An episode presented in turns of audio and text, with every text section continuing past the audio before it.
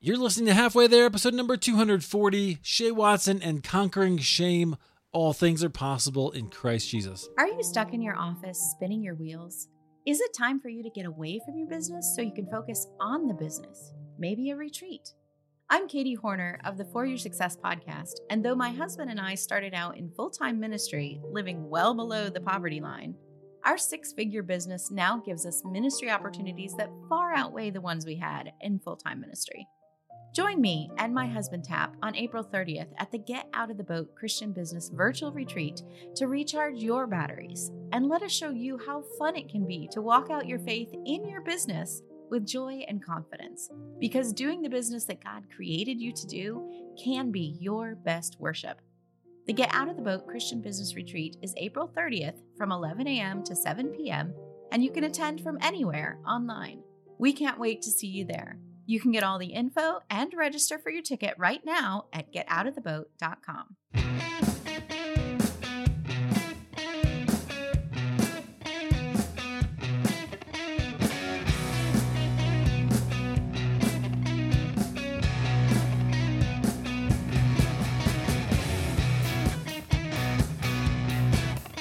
All right. Well, hey, friends, welcome to Halfway There. This is the show where we have honest conversations with ordinary Christians about today's Christian experience. We really try to get behind the scenes of what is it like to live a life with God today. I'm your host Eric Nevins, and I'm so glad that you're here. This uh, this episode, yeah, I, I just uh, I said I said in an earlier episode. Uh, or may, maybe soon to be episode that we've passed about 2 million podcasts um, which that just happened recently. And I every time I think of something like that, I think about the the people who've downloaded my show, like you. And I think, hey, this is such a huge privilege because there's a lot of shows out there. There's a lot of Christian shows. You could do a lot of things, but you downloaded halfway there. So thanks for being here. If you if you want to, uh, you if you're blessed by this episode, tell somebody you know about it. If it comes up in conversation, just let him know. I would really appreciate that. Today, our guest is one of my podcasting friends. I, he's got a great story. He's he's got a lot of interesting um, things going on. He's also a podcaster. He co-hosts with his wife. That's called the Pantry Podcast. Uh, he's a minister and teacher of the Word. Um, so husband, father, biomedical engineer, technician with the U.S. Army. So I bet that's interesting. And uh, he's a vet. So I can't wait to hear all of his story about how God, uh, uh you know, got into his life and uh, he's gonna we're gonna hear that now. So our guest is Shea Watson. Shea, welcome to Halfway There. Man, Eric Nevins, it is a pleasure to be here. So honored uh, that you would even ask me to be on.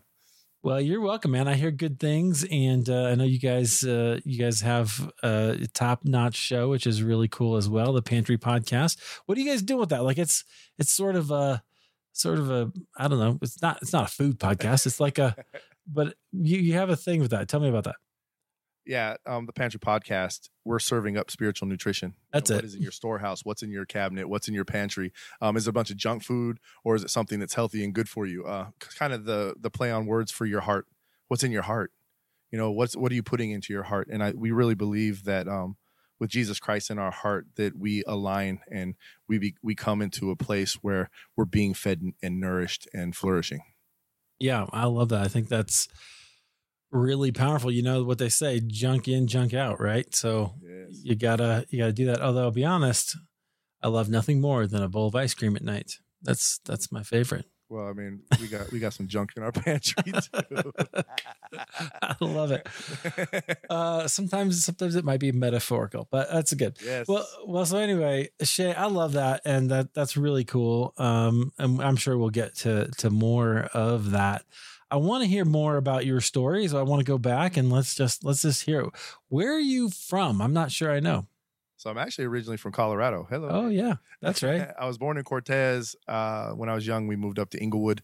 Uh, went to Flood Middle School. Then I moved out to Aurora in my high school days. Lived with my father and went to Aurora Christian Academy. Okay, that's good. What and what kind of family was you? A Christian family or no? Um, at the time, part part of it was Christian. so my upbringing before high school was non-Christian upbringing, and then my dad found Christ, and so through high school I had exposure to God, to Christ, and then of course my grandparents, uncles, and aunts, and all that were all believers. Okay. Um. So, but this sounds like you weren't. Not at the time. I didn't. I didn't start believing in Christ till I was in high school, Okay. How'd that happen? Christian school. So I always knew God existed. Yeah, I never had this. I never had this doubt that my grandparents were right or wrong. You know, I, I didn't fight that. In fact, I sat there almost in that position of Adam in the garden, where he's shamed. Um, and when you think of that, probably because of my my younger years, the shame would definitely be a, a part of that. And so, Wait, I what does that mean? So, I was molested when I was eight years old. Okay. Um, my parents had separated in a divorce. Um, my mom was dating a uh, married man. And so they would send me away, give me money to go to the mall to play in the video arcade. And I was exposed and taken advantage of for a whole summer and Wow. kept going back. And I think that is where the shame, inst- uh, you know, kind of settled in. And the shame became kind of my my identity. It was a shame, you know. The world had had put its mark on me, and I blamed myself. Never told anybody about it, and kind of live life that way for a really long time. Okay. So yeah, that's interesting, right? So I mean, the the shame piece, right? That so that really comes in as a as a as a piece to your life. Did you tell anybody? Like what happened? What? Never never told Yeah. anyone. I I kept it to myself. I think I went through a lot of identity issues. No, I did go through a lot of identity issues. Yeah. I mean, and and you know, I I, believe in the enemy. I, I know the enemy exists, and I believe the enemy was there from the beginning. You know, you go to middle school, and all of a sudden, your best friend starts calling you Shay Gay, and this just Hmm. happens to be the year after the summer of the molestation, and you know, your willingness or not willingness, but your ah, they they they they take advantage. Back then, it's a willingness. You're thinking of it from a kid's point of view. There was this willingness to go back to this man and keep being Yeah. exposed to this. Um, and then, of course, when you get older and you go through the therapies, you learn that you know that's not really what it was that you were being taken advantage of. Right. Right. Yeah. So you, as an eight year old, you try to make sense of that. Right? It was, it, and there was no sense to be made. A- and so I just walked. I, I walked that way. But see, I always walked in that identity of of fixes. I, I I like that word. I like fixes. Um, that can range from addiction to you know accolades or that can range from alcoholism to needing someone to tell you how good you are. And so that is kind of the life i led you know going from a broken home into molestation and just being lost and, and angry and and and not knowing who i was. And that was the life i lived but you know you move through that and you start to learn that when you do things right people kind of lift you up. Mm. like hey oh good job good job. And that becomes like a drug. It becomes an addiction you, you know you want to be told you're good because you feel so horrible inside yeah. Were you seeking affirmation? oh absolutely Yeah. i needed affirmation i needed i needed someone to tell me i was good because i didn't feel good inside Yeah. Okay. Well, so how'd you find Christ? so in high school i'd listened to my grandparents you know i my dad had remarried and they started going to church i kind of did that defiant kid thing and said hey i want to go live with my dad because i was living with my mom at the time. It was reckless it was wild it was i could do anything i want i could run anywhere i wanted to go anytime i wanted to do it. And i got angry one day and i said i want to go live with my dad. Well you know you look back now and it's like god at work. It's like okay you need to go live with your dad. So i went to live with my dad and of course the, the stipulation was you go to christian school you go to church on sunday you go to church on wednesday. Now granted it was assemblies of god. Um it was very to me at the time religious. Mhm. you know you sin you go to hell um you fall you you know you, you come up short uh you're not you're not in a good position with god. And so i kind of took on the opinion that i wasn't good enough to stand in front of god. And so i kind of just ran from god and and hid from god. But at the same time it was like no but i jesus i you know i want you. I i know you exist. I know the holy spirit exists. I know god exists but i'm not good enough for you and so you sit in this twist one side says yeah, he exists. He's all this. And the other side says, but you're not good enough. And so I, I, I went through high school that way and I wanted to escape. And that's where the, I ended up going into the military. But high school was awesome. Man, like, high, high school was awesome. It was football, basketball, baseball, you know, uh, show choir. uh, by the way, I sing y'all. Just just throwing that out there. If y'all don't know it, uh, I sing. uh, I, I act. I did all the things that a person could do to get the letters, to be told they were good, to get the certificates. Yep. And that kind of kept me going. You know, you're good, you're good, you're good, you're good. But I also lived in a home where my father loved loves me. He still loves me and he loved me. But he wasn't raised, you know, in a good home either. So he didn't know quite know how to show it. And so I never got those accolades from him. So I was always seeking accolades and I was always seeking, you know, encouragement from a father. Yeah. And that those things just weren't there. Yeah, that's so interesting, right? Because a lot of times you just want, you know, to to be. Did you find yourself wanting to to get like you you got the letter, whatever it was, and you just wanted that like, hey, you good job, right? You or I'm proud of you, right? That thing. That's one of those things that kids need from a dad. Yeah, it, it and you know, I look, I think one district championship. So okay, I play basketball too, y'all. Just so if you guys ever want to sing and, and get on the court, let's go. Let's go. all right. If I'd have known all this, I'd have started out by calling you the multi-talented Shea Watson. All right. But uh, I scored like 44 points a game in districts. And in fact, if you look it up in the Colorado uh, history, Wow. uh, I, I think I still own one of the records for district playoffs. Wow. Uh, and I was told that I could have rebounded better. There wasn't like, oh my gosh, check it out. Oh wow, no, it was like you could have done more rebounds. So that was kind of the examples. But he loved me. I, I don't doubt that. It's just he didn't have the expression to show it. So I was, you know, I wasn't finding it at home, so I started seeking it elsewhere. Um, and and that would be where I started meeting up with the wrong crowd, and I started wanting money, and I started selling drugs, and I got arrested, and I happened to have my daddy's a cop, guys, and uh, I happened to have his pistol on me at the time. oh wow. Yeah, Okay, this is in high school. yeah. This is the end of high school. You said high school was a great time. It, it, it was, and then you got out of high school. See, right there at the end, you're transitioning out. You're like, what are you going to do with your life? You've got some scholarships, but then there's a summer, right? There's a summer, and and you just, but you want to be told you're good, and now you don't have that. So you just, you know, good. It doesn't necessarily mean you're doing good. You know, it just means that someone's saying, "Oh yeah, what's up, man? You're yeah, right. Yeah. Good job." Um, so it's it, it- wages, and it waged over into the darker side at that moment. Okay. Well, so tell me that story. Like, what happened? So I, I I ran into some guys uh, that were selling drugs. They were making thousand a week, and I was Wow. like, "What? Thousand a week?" I, you know, I, I I had some basketball scholarships that weren't going to pay much, and I was like, "Wow, that's a lot of money." And you know, you're coming out of high school, and you're like, "Man, I want to do things. I want to run around town. I want to have fun and and you know buy things." And so I got hooked up with them. I went to a house, uh, dropped off some some stuff, and as I was coming out, it was like cops, man. If I don't know if it, you know the younger generation, I don't know if you've ever seen cops, but it was like they swarmed in, like guns blazed. I mean, like just ready. They they came in from all sides. I was about to get in the car. I got thrown around, thrown on the car, thrown, you know, handcuffed up, and then taken to jail. And and then I had to face my policeman father from the jail cell. It was it was very very interesting.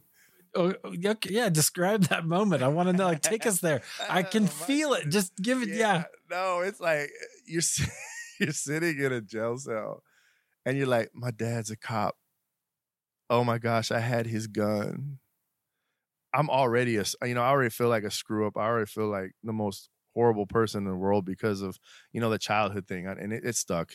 It really did. And now you're like, man, I just I just wrecked everything. I- now I'm sitting here, I, I wrecked it. Um, not knowing what you're going to do, how to get out of it. You know, you're thinking a thousand things to say, and there's just nothing. There's no words to tell your father when he comes in and and, and says, "Son, what were you doing?" By the grace of God, though, and you don't look at this all the time, but you know, you when you look at that time, you're like, "Thank goodness that judge knew my dad and was nice." you Yeah. know, or, or you know, like, or that judge was nice, and and so I got off on a misdemeanor for carrying concealed weapon, and I joined the army.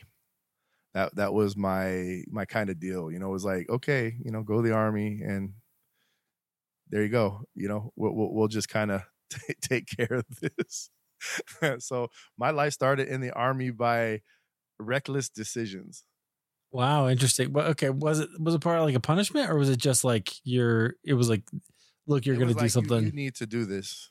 You need to do this. Your dad thought you need some discipline. Well, I think everyone in that courtroom said I needed to do this. and so I did it. Uh, and I did it. And you know what? the best and some of the worst 11 years of my life. Mm. Um, best being I found that niche again. You know, you go to you go to boot camp, you go to you know, you stand in front of the drill sergeants. But see, I'm that I'm that guy now. You know, I want to I want to make them happy. I want to make them. You know, I want to make them like like I, just, I don't want to disappoint no one. I want people just to have this good impression of me and and just think I'm good. And so everything they said, I do. Um, if they told me go run 400 miles, I'd go run 400 miles. Okay, y'all, I never did that, but I'm just saying Yeah. that was my mentality. And and you know what it did? Good job, man. Look at Private Watson. Wow, man, he stands above. Oh, he's so good. He's doing this. He's this, this, this, this. He doesn't mess up. He listens to what we say. And so the army became one of those easy fixes for me because I I was athletic. You know, I could complete what needed to be completed. I could take the test. Of course, I joined the infantry, so I mean, hey, y'all, it's not like this, you know, mathematical testing and all of these things where I got to have uh, calculus to understand something. But no, um, I joined in the infantry. I, I was good at what I did. Um, I excelled in that. I moved forward in that, and I just kept moving up in the ranks, moving up in the positions of how we fought war. Um, and I ended up uh, a part of the elite and went to war a lot. Mm. Uh, saw battles. What was that like? That's tough. Yeah. It's tough. Um, I might be that odd guy. You know, a lot of guys come back beating their chests. Uh, I went to war, and I don't know how much of that is a real feeling, or or how much of that is just boistering, you know, posturing up, prideful. But you see things. You see horrible things. You see death. You see blood. You see carnage. You see people who are going through rough periods of their life because you're in someone else's country. Um, so you have what I would call the oppressed, or you have Oh. the political, or you have, you know, there's all kinds of accolades, or there's all kinds. I'm sorry, there's all kinds of um, titles you could put there, but you see hurt, you see pain, you see anguish. Um, and I think because maybe I was molested, I still had this, you know, uh, there was emotion there. I had a lot of emotion. Um, and I think I saw it differently, and I and I saw it harder, and it started to have an impact on me. Um, I was good at it; I was really good at it, but I started to lose the fear. Um, sounds weird, you know. The Bible says, you know, have no fear and all, you know, uh, but in in war, you you need that that level. You need to be level. Um, and when I say that, it's like you can't just go half cocked and go you know Yeah. it, it's got to it's got to be some some reserve and in that reserve sometimes it's some of that that that kind of fear that challenge or that that unknown and i started to lose that and i started to have other issues as well. I started to have nightmares delusions and flashbacks um and of course in that that's where the kitchen thing comes in. I cook all the time um, because of that because i would come back from war and my only sanctuary was the kitchen. You know the dicing the cutting the the the herbs the breaking it apart cooking it but war was tough war was hard on me and i think it's hard on a lot of people Oh yeah. and and so i i kind of broke and that took me into my next transition so now the that Well- that that, that Well, what happened? How did you break? Like what? Tell me. Tell me that. Like like you know Did it- so did it happen overnight, or said- was it like just one event that you just were like, it was progressional in, in some of it. Um, I would start to see things on the uh, when we would be deployed, or even back in the rear. I would start to see. I would look over and and I would see blood on somebody, or or I would lose periods of time. Uh, so flashbacks is where you are reenacting um, things that you've experienced, um, and you lose moments of time you might be in your bedroom and the next thing you know you're outside. Um, and so there was moments like that. I also started to really not care about life and so i think that is where the the no fear was coming in. I would just be deployed and without a care. And i think that when i started noticing because i was starting to have all these other things that i was risking my men that is when i had to make a call and that was a time in my life that was hard and i said look i had to go to my leadership and say look i'm breaking i i, I need help What would they do? Well, so I went to Landstuhl. So I ended up in Germany at a uh, psychiatric uh, hospital ward um, for temporary holding for for them to do an evaluation on me to kind of figure out what they wanted to do with me. That brought me back. So I spent some time in Landstuhl, but I was kind of on the lockdown. Um, the questions of do you want to die? Do you want to kill yourself? You know, I, I uh, or do you want to harm others? It's like I didn't care if I lived. And so they they and I said, but I, I need help. And so they sent me back to Walter Reed Army Institute Research, which is where, where he lived now, so in the DC area. Okay. And I spent two years um, going through both medical evaluation, um, therapy, and also being locked in sometimes because they didn't know what to do with me. Wow. It was it was it was a very uh, solemn moment of my life. Yeah. Okay. So where was God for you during all that? a hint, um, a shame, maybe, because I didn't live a life that I live now. I'm um, not saying that you know I'm all high and mighty now, not at all, but I think I was always running. So when I would do something wrong, or I would get drunk, or I would sleep with this person or that person, or chase this or chase that, or do this drug or do that drug, because drugs were in there. Mm. Um, they were they were kind of a reprieve as well. Um, but it's always shameful when I after after after effect was always shameful, and I always was looking to God and saying like like I just can't be in front of you. I'm not good. I'm not worthy. My identity was just crushed. Yeah. Yeah. So it sounds like you had just a, so again, there's a lot of shame and and it's interesting. Do you look at that and go, that started when you were a kid, when you were abused, or was it like and then just kind of never like just continually got trampled down or how do you look at that i think my identity was lost as a kid yeah um and then the the identity where i could have found who shea who god wanted who who god wanted shea to be. Mm. um because it turned into what i thought the world wanted me to be or needed to be. And so that was my whole life um trying to please trying to be that guy, you know, the guy that everybody thought was put together, the guy that everybody was cool with, um, or the guy who had it, you know, just had it, you know, the car, the house, the the place to live, uh, you name it. It was all in material, worldly things, my identity. And so every time a bottom would fall out, I had nowhere to go. Um, it was just void. It was just black. It was just dark. Mm. Okay, so you were at Walter Reed for a couple of years. That's a long time. Were you like staying there? Were you like how what was that like? So for the first, I'd say six to eight months, I was uh, locked down on a psychiatric ward. Okay. Um, while they did their evaluations and tried to figure out how to medicate me to help me um, get through the flashbacks, the nightmares, and the delusions. Um, the rest of the time, I was in a medical holding company there on on grounds um, basically, that's the company that holds you until they decide what they're going to do with you, the army. Hmm. And I came to a point where they were like, okay, look, we're going to take care of you, but we're going to get rid of you. We're going to retire you, but you got to go. Yeah. Um, that's interesting, your language too, because, you know, this is like the army owns you, right? When you're, when right, you're right. in like they you say what they try to figure out what they're going to do with you that's because you're theirs yeah you raise your right hand and that's you know yeah. You just I belong to you. Uh, and and I think those words probably crushed me the most, and so I fought to stay in because I felt like that's all I knew. Who am I? You know, I'm I'm, I'm a guy who knows how to fight wars.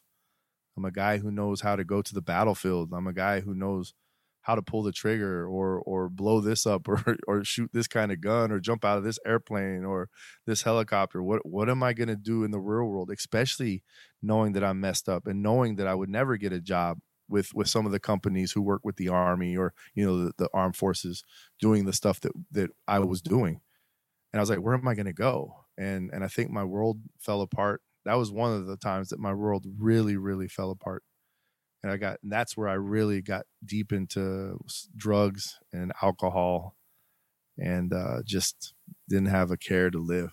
Mm. Okay, were you suicidal?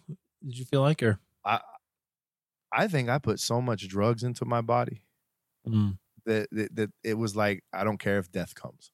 Yeah. The the amounts when you look back at the connections, it's amazing the connections that you made. And this is not prideful. What's or or or, or like I'm not pri- lifting this up at all, but I was always near people in the top. I was always near people who would be like, "Oh, just give me a couple, uh, give me a hundred bucks, man," and they just dump coke in your lap. Wow. or or crack or meth or whatever and and i would just ingest and take and smoke and go and go and go and and really every time i come out of that and this is outside the army pretty much i was released but uh it was it was one of those moments in my life where uh, if i died i didn't care and so i guess suicidal um maybe i mean i think i could claim that as as one of those things because if you don't care about dying and you're doing things that could kill you, then you know I, I would I would classify that in the suicidal realm. Yeah. Okay. So, but you're, you know, not still there. So what happened? so that was my first step, and so basically my sister took me in. Uh, I got out of the hospital. She lived here in the Arlington, Virginia area, and that would probably be my first glimpse of someone who represented Christ, um, who would sit there with the worst of the worst and say, you know what, I'm not giving up on you. I'm not gonna I'm not gonna reject you. Um, there was times that my family would tell her, look, just let him let man kick him out, put him on the street. Don't take care of him. You know, he just he's just messed up. Let him learn by being on the street or whatever. And she she refused. Um Mm. and and she kept me. I'm really interested in that. Like, what what did that mean to you? It meant so much. Like it meant the world actually. Uh I I'm not saying that she's she's Christ, but she was a beautiful representation when you look back of how someone who has Christ, who's Christ centered, would really care for for the worst, for the most broken. Because I was I was I was broken, and and I stayed broken for honestly another 13 years from there. Wow. But but but she kept me in that moment, and and I had a boss so my job came in, the biomedical engineering job came in at the same time. I got out, I had this job, but I had a boss who was special forces. And he was like, I'll give you a job. Well, because of what he did and what he knew and what I'd gone through, he was very gracious as well. Mm. You know, I, I would run out of sick leave and leave. And he would be like, Well, I love you. I'm not going to fire you. I'm just going to no pay do, you, do you. Yeah. So, you know, he kept me on and then that carried me into my next segment of life where I met my my second wife. Believe it or not, through this whole army thing, I was married once. Um, I didn't throw that in there, but Yeah. I was married that whole time uh, to a woman who actually abused me, stabbed me with scissors at one point in my What? life, and then hit me so hard in the nose one time it would broke, and I had a surgery to put it back in place. But you know, I don't I don't bring her in all the time, but that was another portion of that. And I actually had cops come to my door sometimes and say, Shea, Sergeant Shea, Sergeant First Class, look, she's gonna kill you. she's gonna kill you. And and that doesn't happen very much in domestic. But anyways, but all that carried into uh my second wife, which is the wife I had been with the longest up to that point, which would be um 13 years. And I mean she she knew I was in the drug, she knew what I was doing. She was in the, you know, we were going clubbing together. That's how I met her. Um, but she wasn't into drugs. She would drink a little bit. And when she said that we were, you know, when we decided to date, she was like, You gotta stop this stuff. You gotta quit doing the drugs. And I looked at her, and you know what? That fix. See, back to that word, the fix. Mhm. You know, the fix. I looked at her and said, Okay, I can do that. But unfortunately, she became my fix. She became my next drug uh, she became my next platform in life Yeah. and uh, so we we stayed married for for 13 we were together 15 actually um, we went through a lot we were a couple that people would look at we didn't you know blow out all the time. I mean we we'd have fights you know marriages have fights but we were also that couple that people would look at and be like hey we want to be like that couple but when i look back at it no you don't. You don't want to be like us because when our bottom fell out we had no one to turn to. Mm. um, we had ourselves and we went through eight miscarriages um, together in the fourth and fifth month. And i want to say this because it hurts us too. It hurts men too. Yeah. And I'm not going to take it away from from the women. That's not what this is about.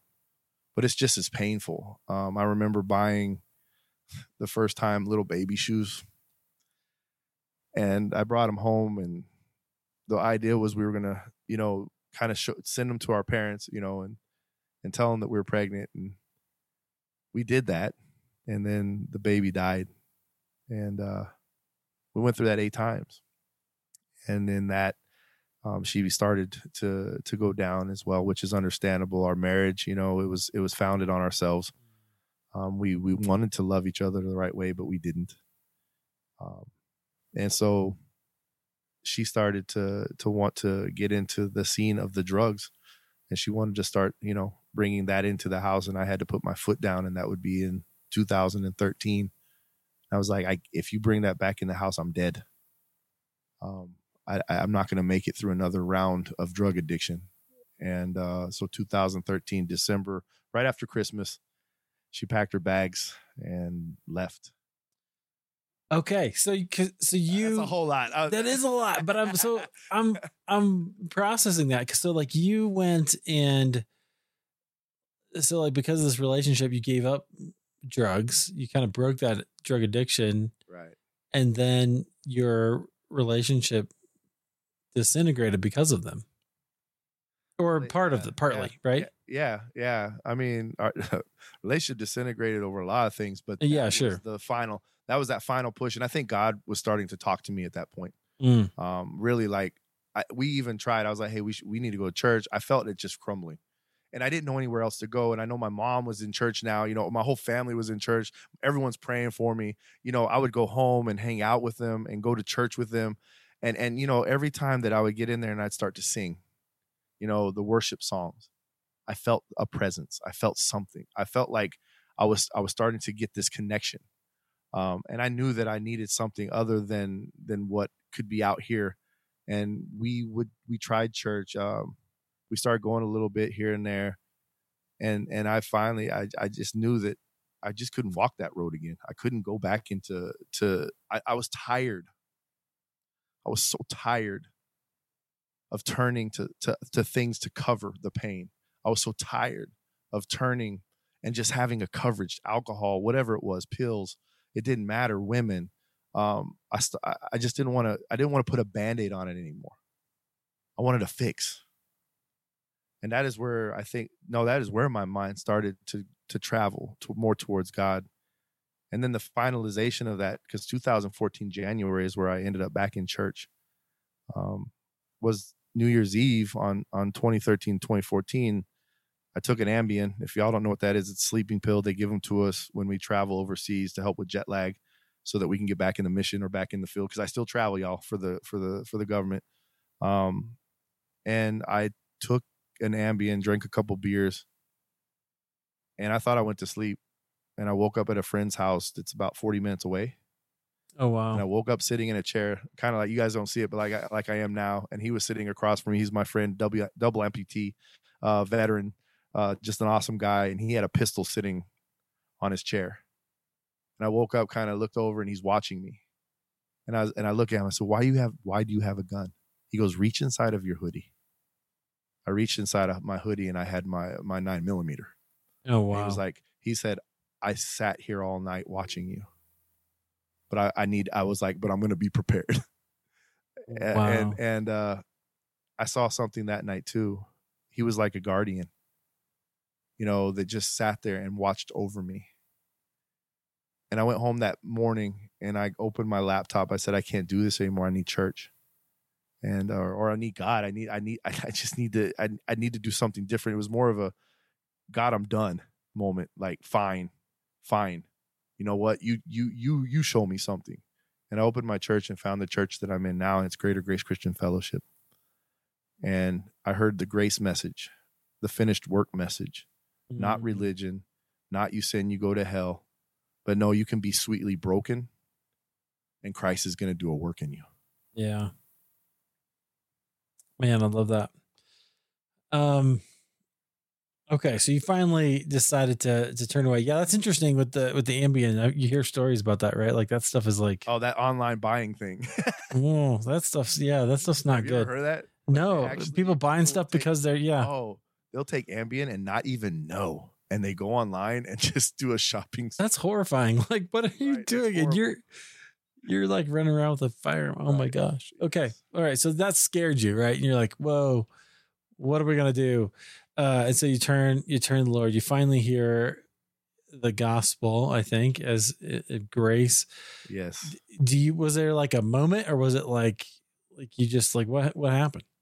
Actually, I started going back to the religion side of things, and I was like, "No, you'll lose your salvation."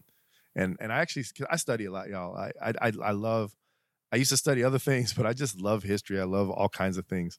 Uh, I like I like knowledge. Uh, and so I started writing a paper. I also write, and I started writing this paper about how you can lose your salvation. And I, I think in that first month, with all, it was like the messages were perfect. Um, the Bible studies were perfect. The Thursday night prayer was perfect. All of the messages kept telling me, "No, you can't." I would write something down on paper, and then they would come in with Bi- Bible verse and say, "No, you can't." And I'd study it. And so before the whole month was done of January, this long, like four, two page paper turned into one last sentence that said, Yes, you can lose your salvation. And I erased it. and I erased it. And I was like, No, I, I can't. Um, had one little one little backslide in February, ended up uh, overseas. Um, of course, you know, you're learning this whole trying to do the right thing uh, game and you end up in the same crowd that you were in back in Africa because this is in Africa. I went. I, I've been going to Africa for 20 years. Um, I ended up in the same crowd, the drinking crowd, the party crowd. Kind of slipped a little bit, did some things that I, I should never have done. Um, and I came back though, and when I was coming back on the plane, sober, um, I that was on one of the moments where it wasn't a show me God, but I need you God. Yeah. I need you, God. And then that carried into that weekend, um, Saturday, because I usually get home on a Friday. Um, Saturday night, I had a dream about Christ, um, Christ being crucified. Now, I've been through a lot PTSD, um, molestation, uh, abused husband or man, you know, abusive relationship, um, miscarriages, loss of, you know, watching people die in front of me, um, a lot of pain, a lot of anguish that I had that was pent up inside of me and I got a brief synopsis. I feel like the Lord talked in that. Um, call me crazy, call me whatever, but I really believe that He was showing me something. He was showing me what Jesus took on on the cross when He took on all of the sin, both past, present, and future. And I felt an anguish that I had never felt before. I felt something that was so much more than what I'd ever experienced. That I crawled out of bed crying and I knelt down on the ground and I just said, "You know what? I'm, I'm yours. I'm yours." Um, went to church that day you know, Jeremy Riddle, I found a song called Yeah. Sweetly Broken. Uh, beautiful song. That's a great song. Yeah, it was it was my anthem there for there for, Me too, man. for a long for a long time. And and I went to church, I came home, I'm pumping it, I get inside my my entryway and and I collapse in, into my apartment. I'm just crying and I'm bawling and and I'm just like, Lord, I, I just need you. I, I don't need anyone else. And I clean myself up. I get up, I go around to my kitchen, and, and to this day, I mean, I say it's God. I say it's it's whatever it was. All of the dishes that were in my cabinets had fallen out and were on the floor. Oh wow! All of it. Yeah, it was it was the the weirdest moment when I sat down, kind of defeated. I'm like, and then God said, "No, no, no, get up." I felt this. It was it wasn't that audible voice, but it's that urging. You know, Yeah, yeah. "No, just get up and clean this. You know, it felt clear though, and I cleaned it up. And he, and he said, "Now look at this." And I looked at a floor that was perfectly clean. You know, there was no glass, there was no shards. And he said, "That's what I. That's what I've done for you." Wow. And here's the here's the thing I always laugh about. There was one plate, one glass, and one bowl. It was like, it's me and you, buddy. And and so, you know, went through a rough patch with with the divorce that that year. Um there's no reconciliation. I I I tried a few times.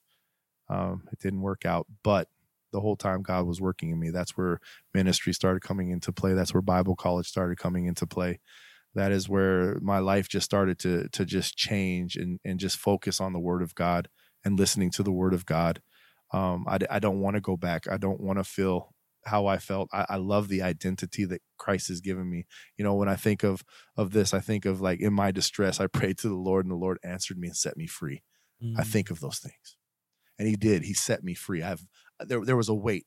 Uh, number two in that PTSD delusions, nightmares, flashbacks completely gone. In that night of surrender, completely gone. I never experienced another one. I have not to this day. Wow. Took something away that was that was holding me. yeah. Um, has has he taken everything away? No. but hey, we're a work in progress, and and I just love love him. Yeah. what he's done. Uh, got to marry, you know, got to meet my wife uh, through Greater Grace as well. Uh, got a beautiful little girl, which is just amazing in in, in that story. Um, because you know you you have eight in heaven, and then now I hold number nine in my arms. Wow. Uh, and I look down at her, and it's just a beautiful, beautiful, beautiful showing of how God works in ways that we would never understand. In my mind, I would never be allowed to have that if I had the same mentality that I had in my past. I didn't deserve it. I did, I, you know, I didn't earn it. But God said, "No, no, no. You don't need to earn it. I've got you." And, and Yeah. He's worked in that. So Yep, I love that. I think that's one of the most beautiful things, right? That we don't have to earn God's affection. We we already have it. Amen. Uh, he he loves us, which is which is you know, it it's just it's hard to understand, but it's amazing. It's beautiful. yeah, I, I don't, we'll never, I don't think we'll ever understand the magnitude of that, but we get those beautiful glimpses. You know, he he's like taking us positionally and put us back in a place close to the garden. Um, and if we can, if we can just unpack his word, and I'm not saying theological debates and, and knowing all the theology. I'm being honest, Eric. I, I read those systematic theology books, Mhm. and some of it I'm just like, eh? And then someone like, oh, okay, I get that. And then someone like, uh, I'd have to read them like two, 200 times probably Oh, because I also do have traumatic brain injury. So I don't always have the the capacity to hold knowledge, but for some reason the word of God sticks. yeah, Um, interesting. And and it's amazing just that he works in me in that way. And yeah, it's It- it's been it's been good. It's been challenging. It's still challenging. Y'all, we're in ministry. It's it's it's not always an easy game. Um, and trying to figure out the church compared to what you're used to has not been an easy game. So so into that, you know, kind of thought we were talking about before we got on. It's just I I I don't always understand it because I was so used to camaraderie.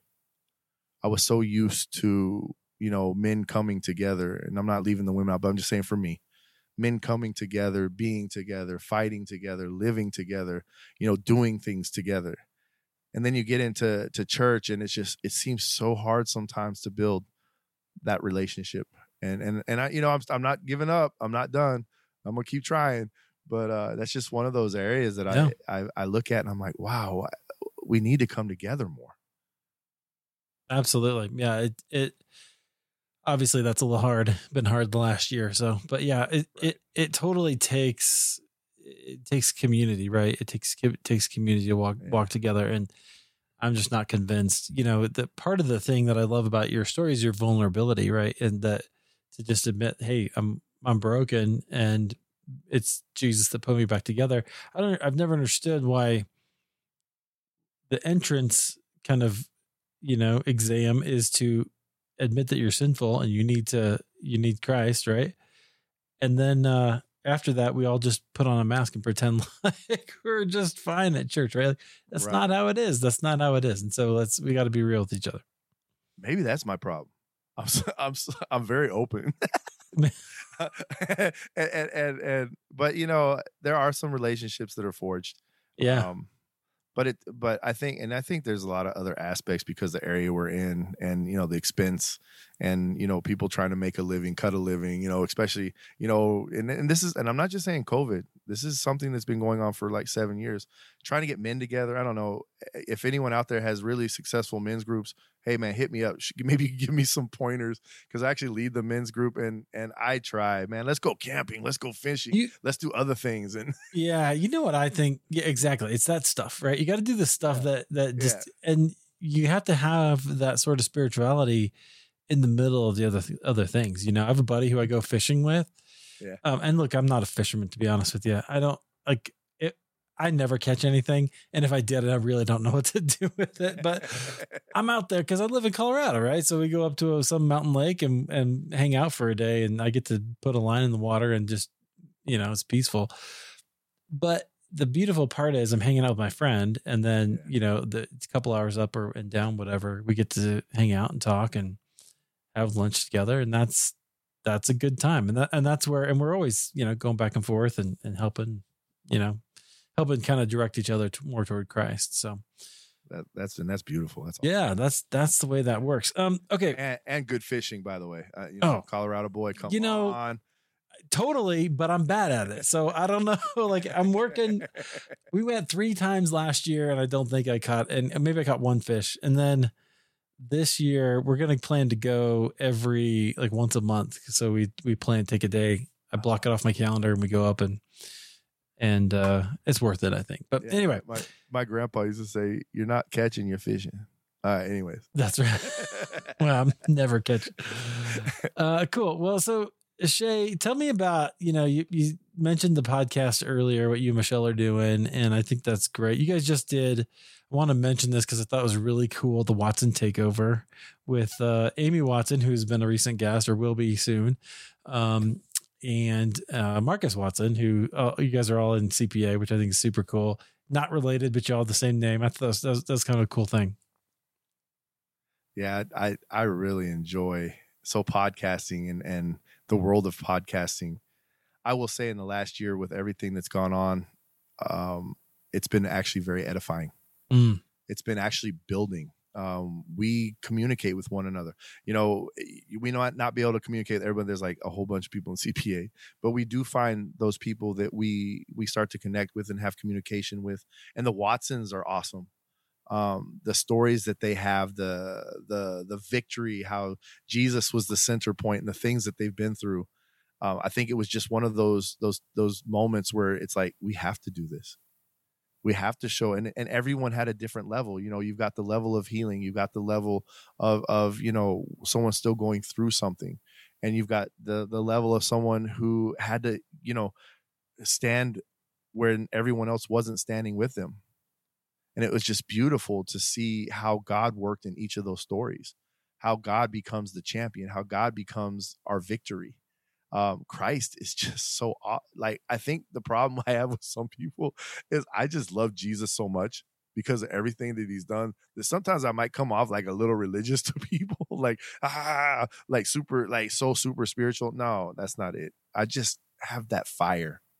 Yeah. and, and I think that's where the transition came into. So you know everything that we do at church the the podcast wasn't a we're going into covid and we we should get a word out no Michelle and I had started talking about this in like January, and uh, we were going to roll out. You know, my wife, if y'all don't know her, is like just phenomenal with like, like media and like all of the things, building websites. And now I'm not shoot, shouting her out right now, but I'm just saying she just knows how to roll something out. You know, Yeah. the marketing aspect. That's And cool. we're like, oh, this big rollout to May, right? We're to drop in May. That's our wedding anniversary.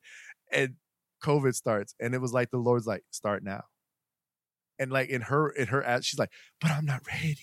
Uh, but we just went. We just were like, let's do it. Let's let's go. We you know we've been called to do this, and he's telling telling us let's let's put out some encouragement to people because this is to be long.